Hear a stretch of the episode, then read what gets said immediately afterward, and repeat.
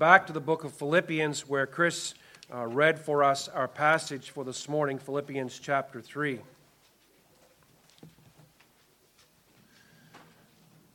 There is a story that I have told so many times in my preaching career, uh, preaching time, that some of you have heard it before, and you might wonder, oh, not again, and think to yourself that. It's a story for me that has particular poignance. It's something I find tremendously challenging. And the story goes like this A little uh, Midwestern town, United States, back in the perhaps the late 40s or early 50s, this little town didn't have much of the big city culture. Not much of movie theaters or plays or anything like that. And one day to this little town, a traveling orator came. And he put up flybills all over the town that that Saturday evening he would give a concert of oration. Uh, James Earl Jones, the uh, African American actor, does something like this. He goes on a stage and he stands there, and with his ability to speak and project his voice and use all the gifts of oratory that he has, he tells stories and he repeats speeches and maybe recites a part from a play or a, uh, yeah, play. We'll leave it there.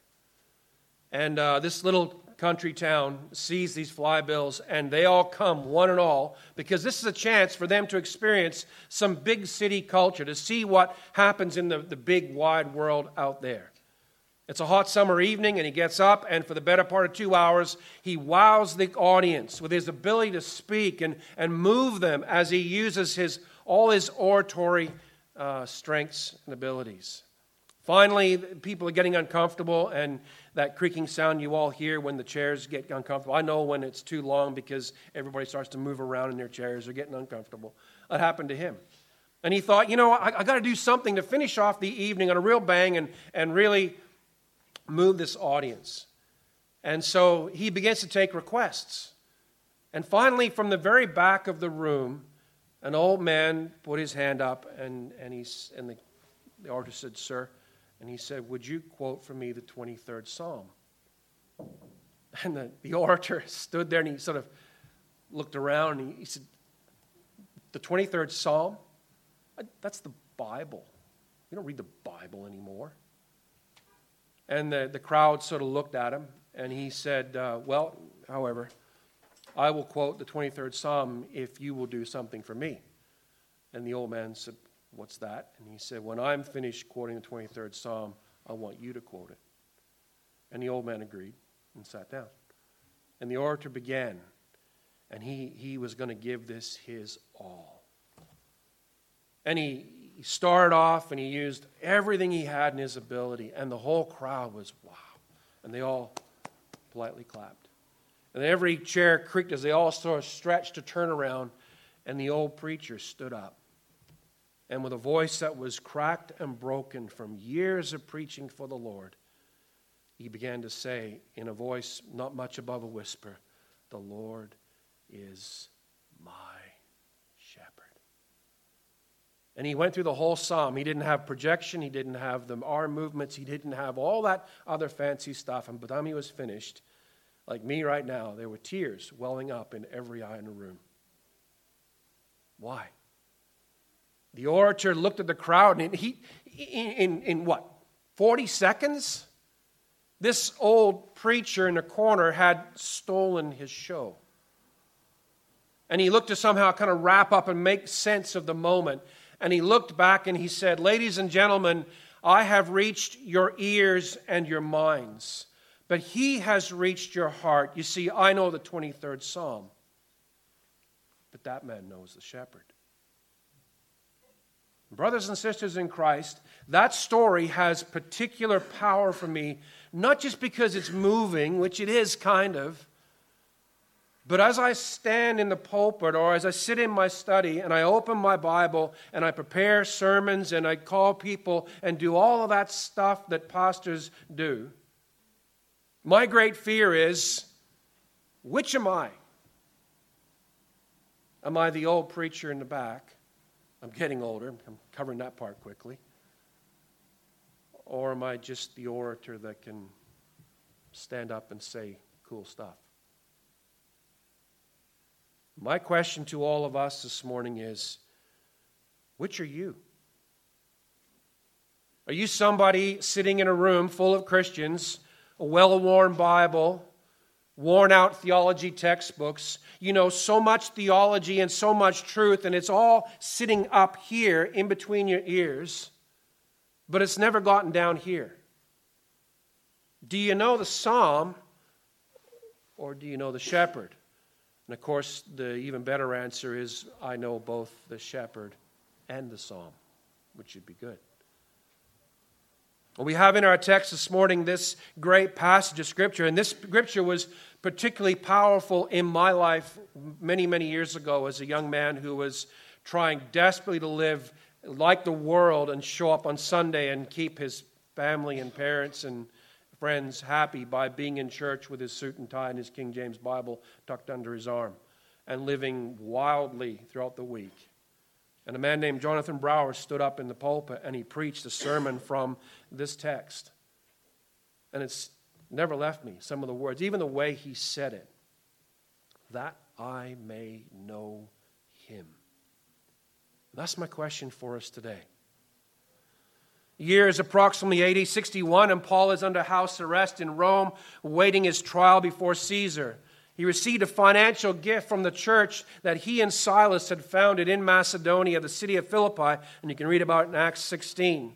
And so he writes to thank them for their gift, and he uses this opportunity and this penmanship time he has to report on his circumstances, to encourage his readers to stand firm in the faith, to urge them to unity and Christ like humility, to warn against Judaizers and antinomians, and to commend Timothy and Epaphroditus to them. Chapter 1 gives us Paul's ambition and his joy because for him to die is gain and to live Christ. It's exactly how it reads in the original. In chapter 2, he urges his readers, which includes us, to unity and courage and humility and humbleness or harmony. He calls us to have the same attitude as Christ. In chapter 3, verse 1, Paul calls them again to rejoice in the Lord. In verse 2, he warns against the legalistic Judaizers. In verse 3, he defines who the circumcision truly are. And then in verses 4 to 14, he urges them and us to follow his example of knowing Christ in verses 7 to 10 and pursuing Christ's likeness in verses 10 to 14.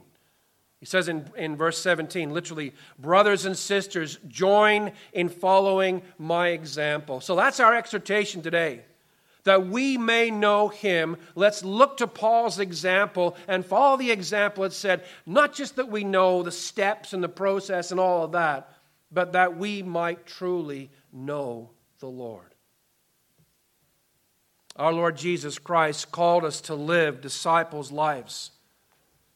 But is a disciple's life merely a life of Bible reading and prayer, church attendance, hymn singing, sermon listening? Is it simply a one day a week life of religious observance? Is it that? Or is the life we're called to something far greater? Paul's life and ministry bears witness to it. The call to be a disciple of Jesus Christ is a call to an intimate, joy filled relationship with a living, loving, gracious person. In Mark chapter 3, verses 13 to 15, Jesus called the 12 disciples first and foremost to be with him, then to preach and cast out demons. In Mark 8, 34 to 35, Jesus gave the condition for radical discipleship as this if anyone would come after me. And he doesn't simply mean for us to imitate him. No, Jesus' call to discipleship is a call to know him, to walk and live with him, to be with him, to learn from him, to be like him, to be little Christs. It's a call that produces and increases Christ likeness. My dad used to warn me, son, you become like those you spend time with in my particular case at that time, it was men that I should not be spending time with, but it was.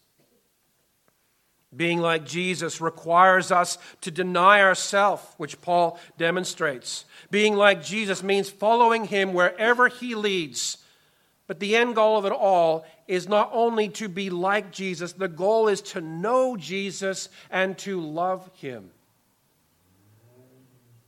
Brother and sister in Christ, is that your experience this morning? As we finish off 2023 and move into 2024, what's, what's the state of your heart before God? Do you truly know the Lord? Or do you know lots about him? I, have used this illustration a number of times too, but I'll use it again because it makes the point easily. When I was growing up, I used to listen to an, an Irish uh, rock and roll band called U2. And uh, some of you are smiling, you know I'm talking about. And uh, I was a typical teenage kid listening to a rock and roll band. I, I bought the magazines, I bought the albums, I had the posters. Uh, I would have cut my hair that way, but my dad would never let me do that, so that didn't happen. And uh, I knew so much. He said, Who's Paul Hewson? Oh, that's Bono. Well, who's this other guy? Oh, what's this? And where did they come from? What school did they go to? I got to answer question after question after question about those guys like nothing else. He said to me, Do you know who U2 is? Oh, I know U2. If you ask the guitar player or the bass player or the drummer or the singer, who's Nelson Atwood? They go, Who? Never heard of me. You see, I knew a lot about them, but I didn't know them. And that's the fear I have for some of us. We know so much about Christianity and so much about the Bible, but do we know the Lord Jesus Christ? Do we know him that intimate, deep way, like a husband and a wife? Paul himself was a living in response to that discipleship call that the Lord had given he had denied himself. He'd given up every fleshly confidence. He'd taken up his cross daily, suffering the loss of everything, dying to sin, self, and the world, and all for the sake of following and of knowing Christ Jesus as his Lord. He was following Christ. Wherever Christ led, he went. Wherever Christ called him, he, whatever he called him to, he submitted. And Paul has called us to imitate him as uh, he imitated Christ. So from his life, we can see what it means to know the Lord. We've been singing lots of praise and worship to the Lord, but, brothers and sisters, is the Lord glorified by us as much by our merely singing praises to him or about knowing the one that we're singing praises to? It's like when you're, you invite a family over for dinner and your wife makes a lovely dinner, and the, and the guests are all very politely thank her for her lovely meal. And my wife makes some great meals. It's a whole lot different when I turn around and say, Lord, sweetheart, that was an amazing meal. She's much more honored by that because I know her and she knows me. So, Paul gives us from our text four things about knowing Christ that I want us to consider this morning. First, the cost of knowing Christ. Second, the value of knowing Christ. Third, the means of knowing Christ. And fourthly, the desire for knowing Christ. First of all, the cost of knowing Christ. There's a cost to be paid in knowing Christ. And, and, don't misunderstand me. I'm not talking about cost in terms of salvation. Our salvation was fully bought and paid for by Jesus Christ. We cannot earn it or pay for it. We cannot purchase our salvation by enduring any amount of suffering or persecution or loss. That's impossible. But there is a cost to knowing Christ intimately. Any two people can get married and say that they're within a marriage relationship, but a deep, intimate relationship within marriage costs something. To know Christ intimately and deeply will cost you and I something cost us everything. Let's see the price that Paul was willing to pay to know Christ, and we can see it in verses 4 to 8. In Philippians 3 4 to 8, Paul gives a list of reasons to have confidence in his flesh, his grounds for personal boasting, and he rejects all of them. In verse 4, he said he has law keeping parents who circumcised him on the eighth day. In verse 4 again, he was a physical participant in God's covenants, he was circumcised. In verse 5, he was of the nation of Israel, God's chosen people. He was a Hebrew of Hebrews, tracing pure lineage all the way back to Isaac. He was a Pharisee, set apart to radical law keeping. In verse 6, he was zealous for God, not merely a cultural Jew, he was determined in zeal to persecute the church because he believed it was acting against what God had said. From other texts, we know that Paul was a Roman citizen. He was trained and schooled under a respected man named Gamaliel. Paul had everything a young Jewish Roman man could ask or want in his day and age. He had the respect of men much older and much more established in Judaism than himself. If you look at Paul's attitude towards it all, in verse 7, I count these things loss. He realized that they did more harm than good. In verse 8, he says, I count all things lost for the sake of knowing Christ. He regarded knowing Christ of far greater value than all those privileges and accomplishments, and so he gave them all up, left them all behind. In verse 8, he says, I have suffered the loss of all things to gain Christ. I count all things, and, and Chris was very careful in his choice of wordage human refuse. That's what the word means in the original to gain Christ. We know that Paul lost everything to follow the Lord Jesus. He lost his place and participation among the Jews and the Pharisees. They never accepted, sorry, I shouldn't say that. Very few of them accepted his view of Jesus as the Christ. They did not accept his view of Jew and Gentile as members of God's one household. We know Paul was hated and persecuted and stoned and beaten. We know he was imprisoned and ultimately beheaded for his faith in Christ. But to Paul, those losses were nothing compared to the surpassing value of knowing Christ Jesus, his Lord. So, what, is, what does Paul mean by knowing Christ Jesus as Lord? He terms it in three ways. Notice in verse 8 he says, to gain Christ. What's he mean? To actually acquire? No, what he means is to have more of Christ.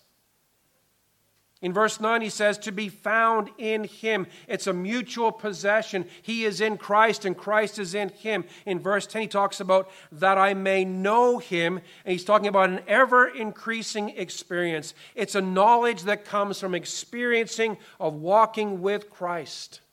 It's not just head knowledge for Paul. And we know, you read his writings, one of the most brilliant theologians ever to live penning the books of Romans and Galatians. Some would argue he penned Hebrews as well. Rich books, the most succinct, careful, well laid out, prepared document explaining the gospel of Christ is the book of Romans. Paul wrote all those things, but it wasn't just head knowledge for him. And, brothers and sisters, I got to say it, we live in a theologically rich environment, don't we?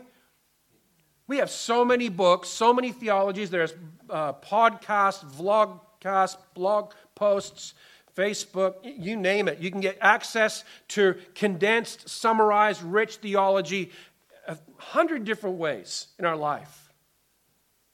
And for a lot of us, we've got it all stacked up. And, and for some of us, it's all about carefully making sure all of the lines of our theology are exactly worked out. We can argue every argument and we can land on the right side all the time. It's all about that. But, beloved, it's not all about that. For Paul, it was the experience of walking with the Lord. It's knowledge that comes from experience of walking with Christ. Back in Isaiah chapter 1, verses 2 and 3, Paul brings, sorry, not Paul, God brings an indictment against the people of Judah. This is what he says The ox knows its owner, meaning his voice, the donkey knows its master's manger, its feed trough, but my people do not know me. And the know there in the Hebrew is the idea of knowledge by experience. What Paul wanted was to know Jesus Christ deeply by the experience of walking with Christ. It's what Jesus meant when he said in Matthew chapter 11 and verse 29 Come to me, take my yoke, and learn from me. We've talked about this voice, this verse before. What Jesus has in mind is a yoke that goes across two oxen's shoulders, and the two oxens have to work and walk in perfect step with one another. If one lunges ahead while the other one backs up, they're all get all cockeyed and messed up. And if one tries to alert, turn left, the other one goes straight, one stumbles and falls. They have to work together. They have to walk in sync.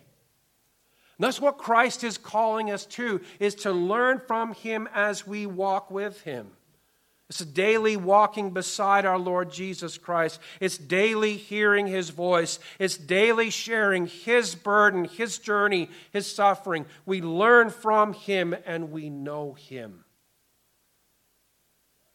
Brothers and sisters, the call to follow him as his disciples is costly. Have you ever heard the gospel preach something like this?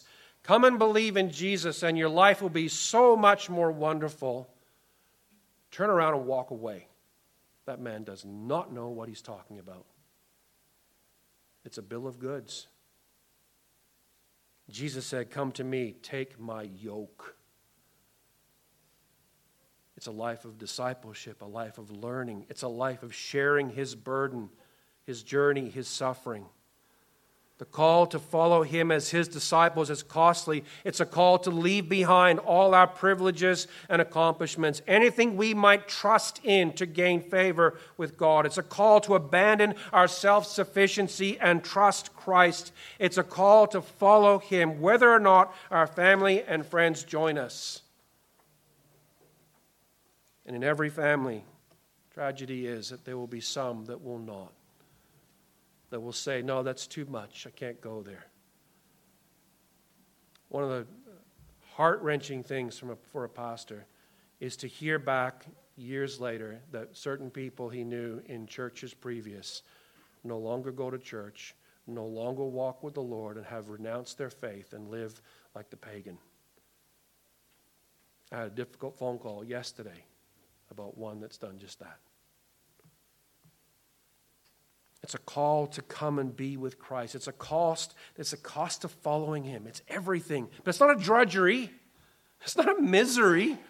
Which brings us to the next point the value of knowing Christ. There is a value in knowing Christ, and that value is joy, infinitely greater than the cost. You say, What's joy? I walked around my backyard yet, cleaning up uh, for having some people over tonight for New Year's Eve, and I was cleaning up, trying to make my my horrible backyard looked nice and neat and clean and uh, to impress the visitors. Now they know. What's joy? I started thinking around what is joy?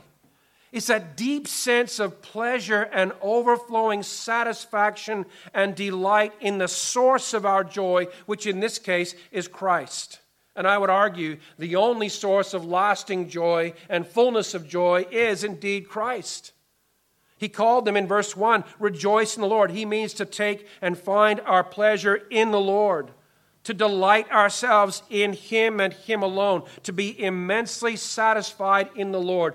If you were to compare it like a stream or water, it's ha- if, if happiness is a tiny, trickling stream of water you can easily stop or redirect, then by comparison, joy is a deep, wide, powerful river that you could not stop if you tried. That's the difference. Remember back to Jesus' words in Matthew 13, he said, The kingdom of heaven is like a treasure hidden in a field, which a man found and hid again. And from his joy, he goes and sells all that he has and buys that field. He doesn't look at the treasure and go, Oh, great. I've just found this priceless jewel. Now I got to give up everything to get it. No, no, no, no, no, no. He finds the jewel and he thinks, I've got to have it. And so he hides it again. He goes and sells everything that he has to buy that field to get the jewel. Again, the kingdom of heaven, Jesus continues, is like a merchant seeking fine pearls. And finding one pearl of great value, he went and sold all that he had and bought it.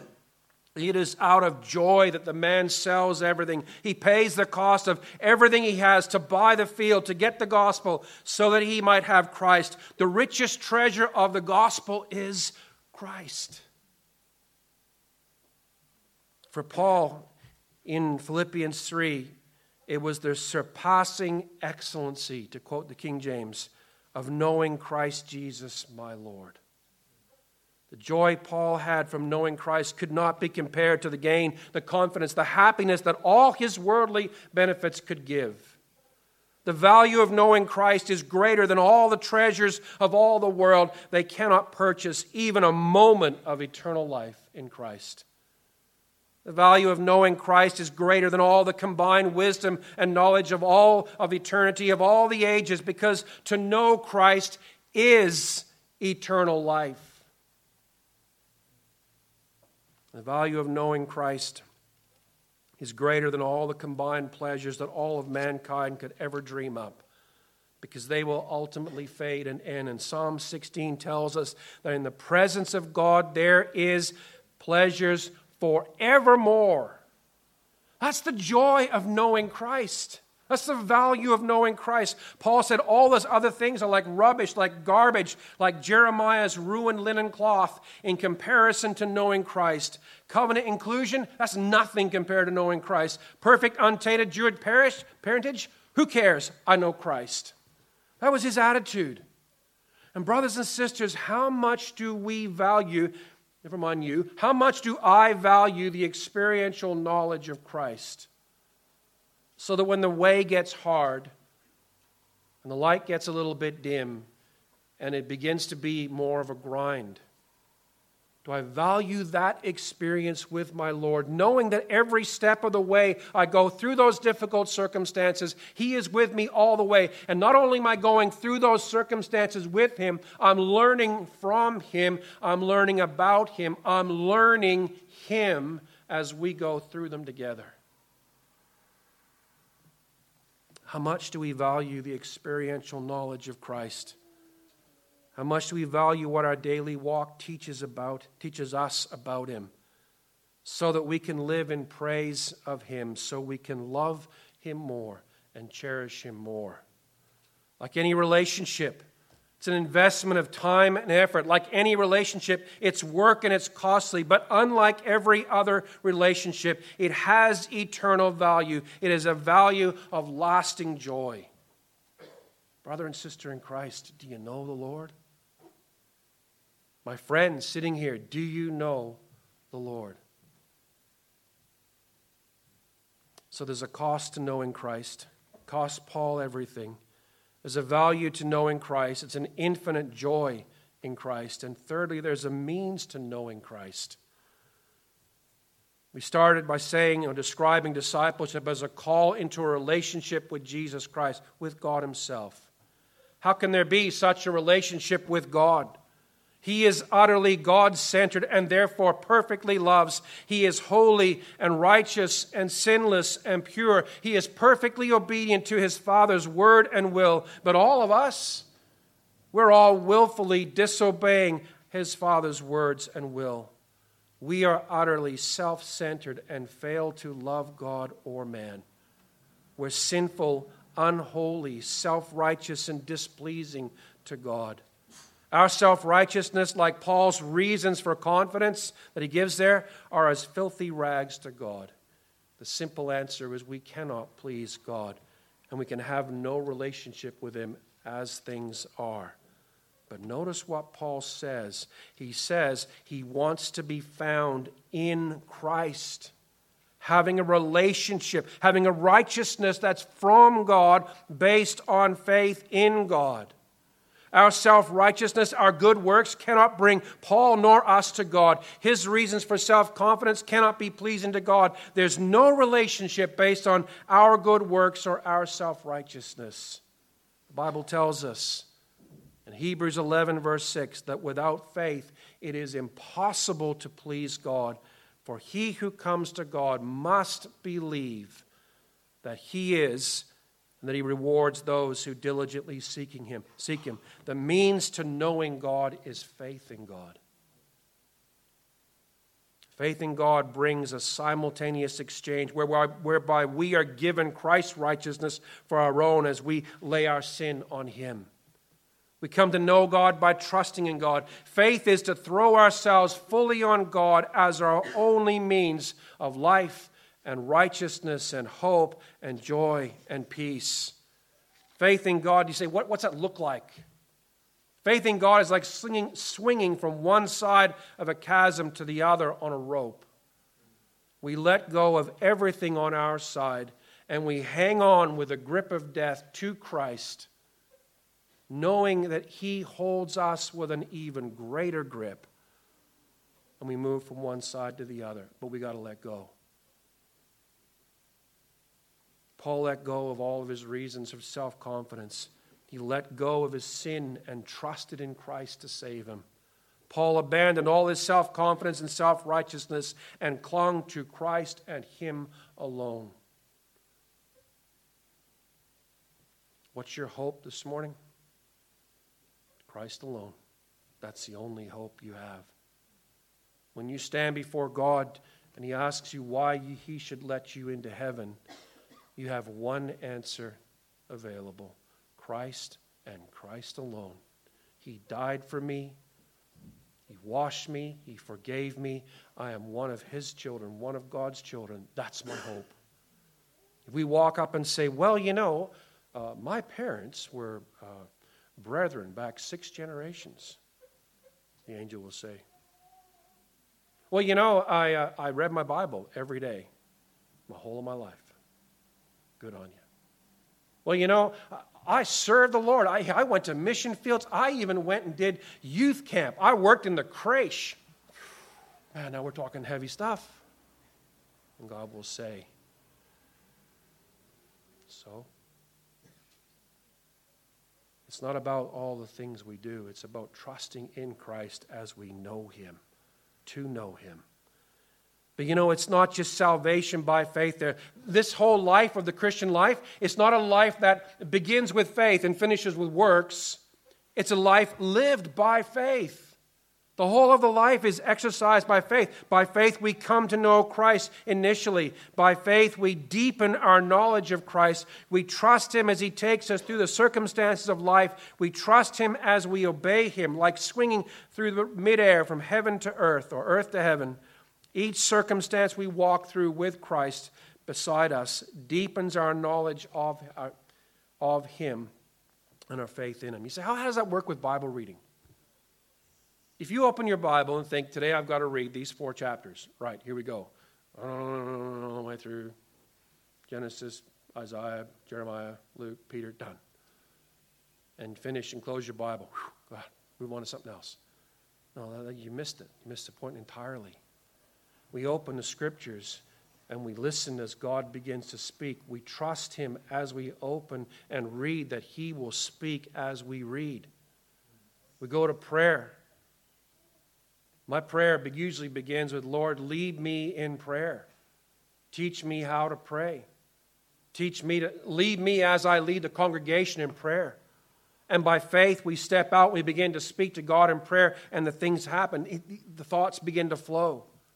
God responds. We grow in, we grow in our knowledge of Christ by faith in Him and obedience to Him. Remember Isaiah 1, verses 2 and 3, the ox and the donkey? The, Isaiah wrote this and he says, The ox knows his master. His voice his habits, his mood, his work, his walking, from months, then years of hearing the master's voice, the ox knows his master's voice by experience. From occasionally feeling the master's whip in discipline, the ox knows his master by painful experience. From daily being in the fields and farmyard and barnyard, the ox knows his master's life and labor by experience. The donkey knows its owner's manger the donkey feeds there every single day. He knows when he goes to that box and sticks his head down to take a bite, there's going to be food there. In a certain sense, the donkey teaches us a lot about faith, doesn't it? He puts his head down knowing there's going to be food there. And if he's like anything like our dog, our dog, you know, he, he knows dinner time. She knows dinner time is exactly 6 o'clock. And so at about 5.15, she starts to remind me stands in front of my chair where I'm studying and yowls at me, you know, come and get me dinner. Because she knows if she comes and yowls, she's going to get fed. Sometimes it's persistence, but she gets fed. But there's a faith there, isn't it? They, they come knowing that the donkey knows where the food is and how to get it. The donkey has come to trust that whatever the master puts into the feed trough is for his good and better, greater service for the master. The ox trusts and knows his owner. The donkey trusts and knows his masters. Brother and sister, are we growing in our knowledge of Christ Jesus? Do we listen to his voice? His voice? Do we obey his commands? Do we feed on him from his word? That's how we grow. You say, how do you? I remember watching across uh, when I was a kid growing up, and and uh, this older couple, Steve and Myra Biggs, would come over. They're they were really old. They were like in their 70s. It was, man, you're a young guy, 70 years old. And they'd sit across, and we all had, you know, boyfriends and girlfriends, and, and you know, you young guy, you're always got your eye on a pretty girl. And uh, I used to look across at them, and this old couple, and he was always in a suit and tie. I, every he guy went to the beach in a suit and tie, no joke. And he sat beside Myra, and he used to put his hand down, and she put her hand down, and they would sit there and hold hands on the couch. I mean, in their 70s for crying out loud. And they're still in love. Deep, deep, intimate love relationship. It didn't happen overnight. It happened every single day, living together, working together, walking together, crying together, praying together, being together as a couple. We grow in our knowledge of the Lord as the time we spend in their presence, listening to their voice, His voice, reading His word, and obeying as He speaks to us brothers and sisters? Do we know Him deeper and deeper by trusting Him through every experience of life? There is an immense value in knowing Christ Jesus, said Lord. It is the infinite joy in God and with God. There is an immense cost to pay in knowing Christ Jesus as Lord. It's everything. There is the means to knowing Christ Jesus, faith. But finally, one last thing is there in our lives a desire to know Christ? Notice what Paul says in Philippians 3, verse 10. He says, That I may know him and the power of his resurrection and the fellowship of his sufferings, that I may be conformed to his death. Know him, his resurrection, his sufferings, and his death. They're not four consecutive things. Rather, it's one thing unpacked and explained by the other three. His overarching desire is to know Christ. You can sense that longing in Paul's words to know Christ. And you got to stop and think about this man for a second. He's already lived for years walking with and serving and loving the Lord Jesus Christ. And no matter how far he'd grown in his walk and his knowledge of Christ, he was still desiring more. It's a holy, H O L Y, dissatisfaction in God that is just craving more of God. It's like I was trying to think of a great way to, to illustrate this. It's like having tasted the sweetest, smoothest, finest chocolate. It simultaneously satisfies and produces an instantaneous craving for more. That's what knowing the Lord is like. It satisfies our soul, but we just keep coming back for more. Paul desires to know the power of his resurrection meaning he wants to know and experience new life in Christ. He wants to live the new life in Christ. Listen, Christ didn't suffer and die to give us eternal life after we die. To use the corny old American saying, it's not uh, pie in the sky when you die, it's steak on the plate while you wait. And it's true. It isn't just the ending, it's the whole life we live. That's life eternal. Christ came to give us eternal life starting right now. Christ calls us to follow him by faith in him, to walk as his disciples, to deny ourselves, to pick up our cross and follow him, to joyfully walk in the newness of his life. The Bible says in 2 Corinthians 5 and verse 17 if any man is in Christ, he is a new creature. The old has passed away, all things are made new. New creatures live in newness of life. New creatures don't go back to living the way they once did.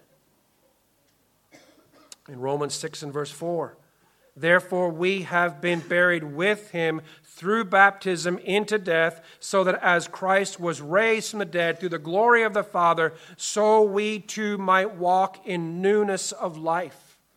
Baptized into Christ is to live as Christians, live as Christ's, little Christs. Colossians 3, verses 9 and 10, the Bible says, Do not lie to one another, since you laid aside the old self with its evil practices and have put on the new self who is being renewed to a true knowledge according to the image of the one who created him. The new self is put on. Don't walk and live like the old. I come home from work, working in construction years ago. And some of the places we worked in Vancouver, it rained constantly. It means we were always mucking around in the muck doing stuff outside, getting wet and dirty. I come home, I take off all my dirty outside clothes, my working clothes, and I get a shower and, I, and everything cleaned up, and I put on my suit and tie. I don't walk back out and stomp around in the mud at the construction site because I've put off that old thing. I've got on the new now.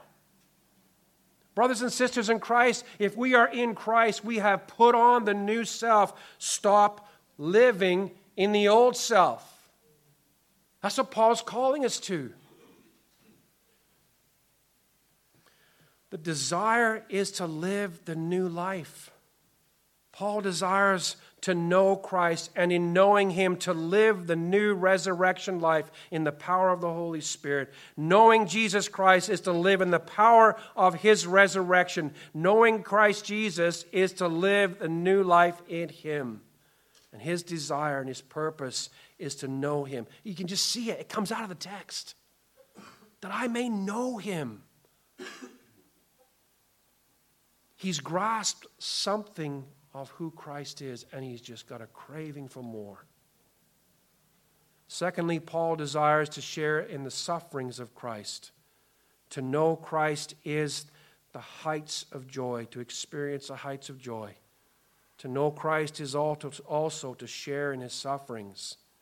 You say, why? Why that? How can we possibly be joyful living life in the power of the Holy Spirit, living the new life and suffering? Doesn't make sense, does it, to our Western way of thinking? Why share in that? And the answer is because in sharing Christ's sufferings, we are displaying to a whole new set of viewers the love of God that purchased our salvation. Paul says in Colossians 1, verse 24, Now I rejoiced in my sufferings. Did you get that? We read the Bible too quickly. Let's read it again slowly, like Chris did. Now I rejoice in my sufferings. Get that? I rejoice in my sufferings for your sake, and in my flesh I am filling up what is lacking in Christ's afflictions for the sake of his body, that is the church. What does he mean?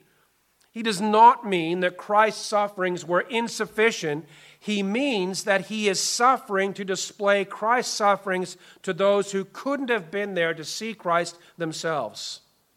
Paul's sufferings, our sufferings, are to mirror and to reflect in visible form to a new audience the love of God displayed in Christ. In our sufferings for Christ and the gospel, they see a reflection of what Christ has suffered. He says in Philippians 1:29, I had somebody call me up one day, uh, a friend back in Canada, and got very angry because I was talking about suffering as a Christian. Uh, he had bought into a prosperity way of thinking, didn't like the idea that Christians are called to suffer. He says, The Bible doesn't anywhere tell us that we ha- we're called to suffer. I said, Actually, the Bible tells us it's a gift. What? He just about drove off the road in his beautiful BMW. He said, This is what the Bible says. Philippians 1:29 For to you it has been granted given a gift for Christ's sake not only to believe in him but also to suffer for his sake. That's what we're called to. And Paul says look listen to what he says. It's uh, in verse 10 Actually, let's read back in, in uh, from verse 9. He says, And may be found in him, not having a righteousness of my own, derived from the law, but that which is through faith in Christ, the righteousness which comes from God on the basis of faith. Verse 10 That I may know him and the power of his resurrection and the fellowship of his sufferings, being conformed to his death. His desire is to experience the sufferings of Christ. I think most of us would say, you know, if it's necessary, we'll go through it. No, he went beyond that. He said, My desire, that I may know. That's a longing. It's a subjunctive verb, which, as I understand it, has the idea of possibility. He longed to know Christ, to know the fellowship of his sufferings and the power of his resurrection. But let's not get sidetracked in that. It's not the main focus for this morning. Paul's desire that I may know him, and knowing him is both living the new resurrection life in Christ and sharing in Christ's sufferings. Listen, knowing Christ is not merely watching as Christ raises the dead or merely handing out food to the thousands as, Paul, as he fed them. The disciples did this. It's not merely knowing him on Mount of Transfiguration, it's also in Gethsemane's garden joining him. Hope you catch what I'm trying to say. It isn't just all the fun things that the disciples got to do. And I'm sure as they watched him, they must have thought, wow, it's so cool. Where would Jesus? He's the Messiah. Look at him raising the dead. Look at him, walks out in the ocean and the, the waves and says, Shh. and the waves are still. Wow, so cool to be here. Oh, we got in with a good crowd. Look where we are. The three up on the Mount Transfiguration, they watched as the heavens were opened in that sense, and they saw Jesus in all of his glory. Look where we are, man. Well, this is so cool. And they got to follow him. And all of a sudden, he went to the Garden of Gethsemane. And I'm sure that some of them, as they sat a little distance away, heard at least in part his prayer.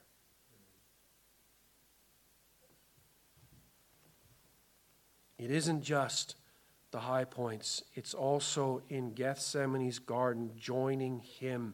It's stepping forward like Simon and shouldering his cross to carry it beside him. It's walking the Via Dolorosa with him. It's surrendering to the will of God, meaning painful death sometimes. Knowing Christ for Paul and us is sharing in his sufferings, and I won't deny it, it scares me beyond imagining. And I hope and pray. May God grant to us all not only the grace to endure the sufferings, but the desire to know Christ by sharing in his sufferings. Paul longed to know Christ to this extent. You know, the psalmists in the Old Testament join with Paul in the same desire. In Psalm 42, verses 1 and 2, this is what the psalmist wrote As the deer pants for the water brooks, so my soul pants for you, O God. My soul thirsts for God, for the living God. Is that the desire of your heart? Is there a desire so deep within you that craves to know Christ? In Psalm 73, verses 25 and 26, the psalmist says, Whom have I in heaven but you? And besides you, listen, besides you, I desire nothing on earth. My flesh and my heart may fail, but God is the strength of my heart and my portion forever. Is that your desire? Psalm 143 and verse 6, the psalmist writes, I stretched out my hands to you. My soul longs for you as a parched land. Paul longed to know Christ. He longed to know him in sharing his sufferings. He longed to know him in the power of his resurrection, living the new life in Christ. Paul counted and considered and suffered the loss of all things gladly. He says he treats them like rubbish. You ever walk past a rubbish can? It's got an old chicken carcass in there for a couple days, sitting there in the sun, nice and warm, and you know, such a, the air is shimmering from the smell coming off of it. Nobody goes, oh, just you know, just take another little bite of the chicken carcass. No, you're like, oh, get rid of it. That's how Paul treated all those privileges and accomplishments he had. He treated them like garbage. Paul counted and considered and suffered the loss of all things gladly for the sake and the joy of knowing Christ Jesus, his Lord. Brothers and sisters, do we have that same longing? I plead with you to go before the Lord and to drink deeply of Christ, because as you do, that longing will begin to revive.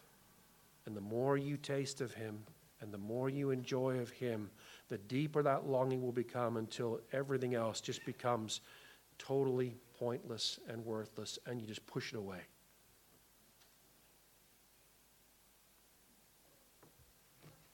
Listen, as we stand on the doorstep of 2024, my question to you is do you know Christ Jesus as Lord? Are you longing to know more for Him? I hope and I pray this year coming up, we have some plans as far as the messages, the series I'm thinking about on living this Christian life. I hope and I pray as we begin to work through that, what it means to live the Christian life, that you will have within each, within each, we will all together know that deeper longing to know Christ and know Him more intimately. Would you stand with me? We're going to pray and then we'll, we'll be done for the morning.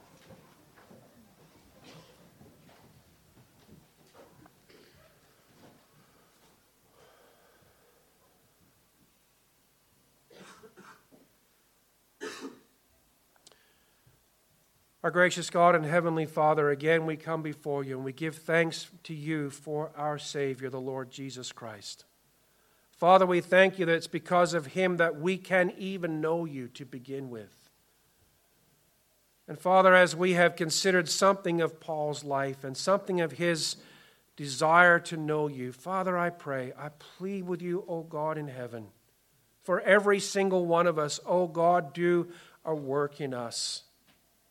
Father, I pray that you would create in us a holy dissatisfaction in all the trinkets that the world has to offer, and a deeper, sweeter, greater longing for Christ. Father, I pray that we would not, be, as a people, get caught up in all the junk that the world finds so attractive. Father, I pray that for us to know Christ is, is sweeter than it all. Loving Father, do a work. I plead with you, O God. Father, for those standing here before me this morning and perhaps even watching on the video who have never trusted in Christ as Savior, they cannot know deeply the one in whom they have never met and one in whom they've never trusted. And so, Father, I pray that the power of the Holy Spirit would work in their lives to open their eyes to see the, the beauty of who Jesus is, to see the, the ugliness and the horror of their sin, and to know that without Christ they face a lost eternity. Father, I plead with you to do the work that only you can do in each and all of us. Father, we give thanks again for the year that's gone before, and Father, all the, the many blessings that we have enjoyed from your hand. Father, again, we return thanks. And Father, as we stand and look now towards a new year, if the Lord Jesus Christ be not come, and Father, we pray that he would come soon. Father, we pray that this year we would all strive to grow in our knowledge, to grow in our understanding, but to grow in our experience of the Lord. Father, I pray that this year ahead would be a year for us where theology and Bible would not just be head knowledge, but it would be heart knowledge that has calluses on hands and feet. Father, I pray that there would be a work done in this church, starting with the leadership and working your way out. Father, I plead with you for these things. And we ask them in the name of the Lord Jesus Christ, our Savior. Amen.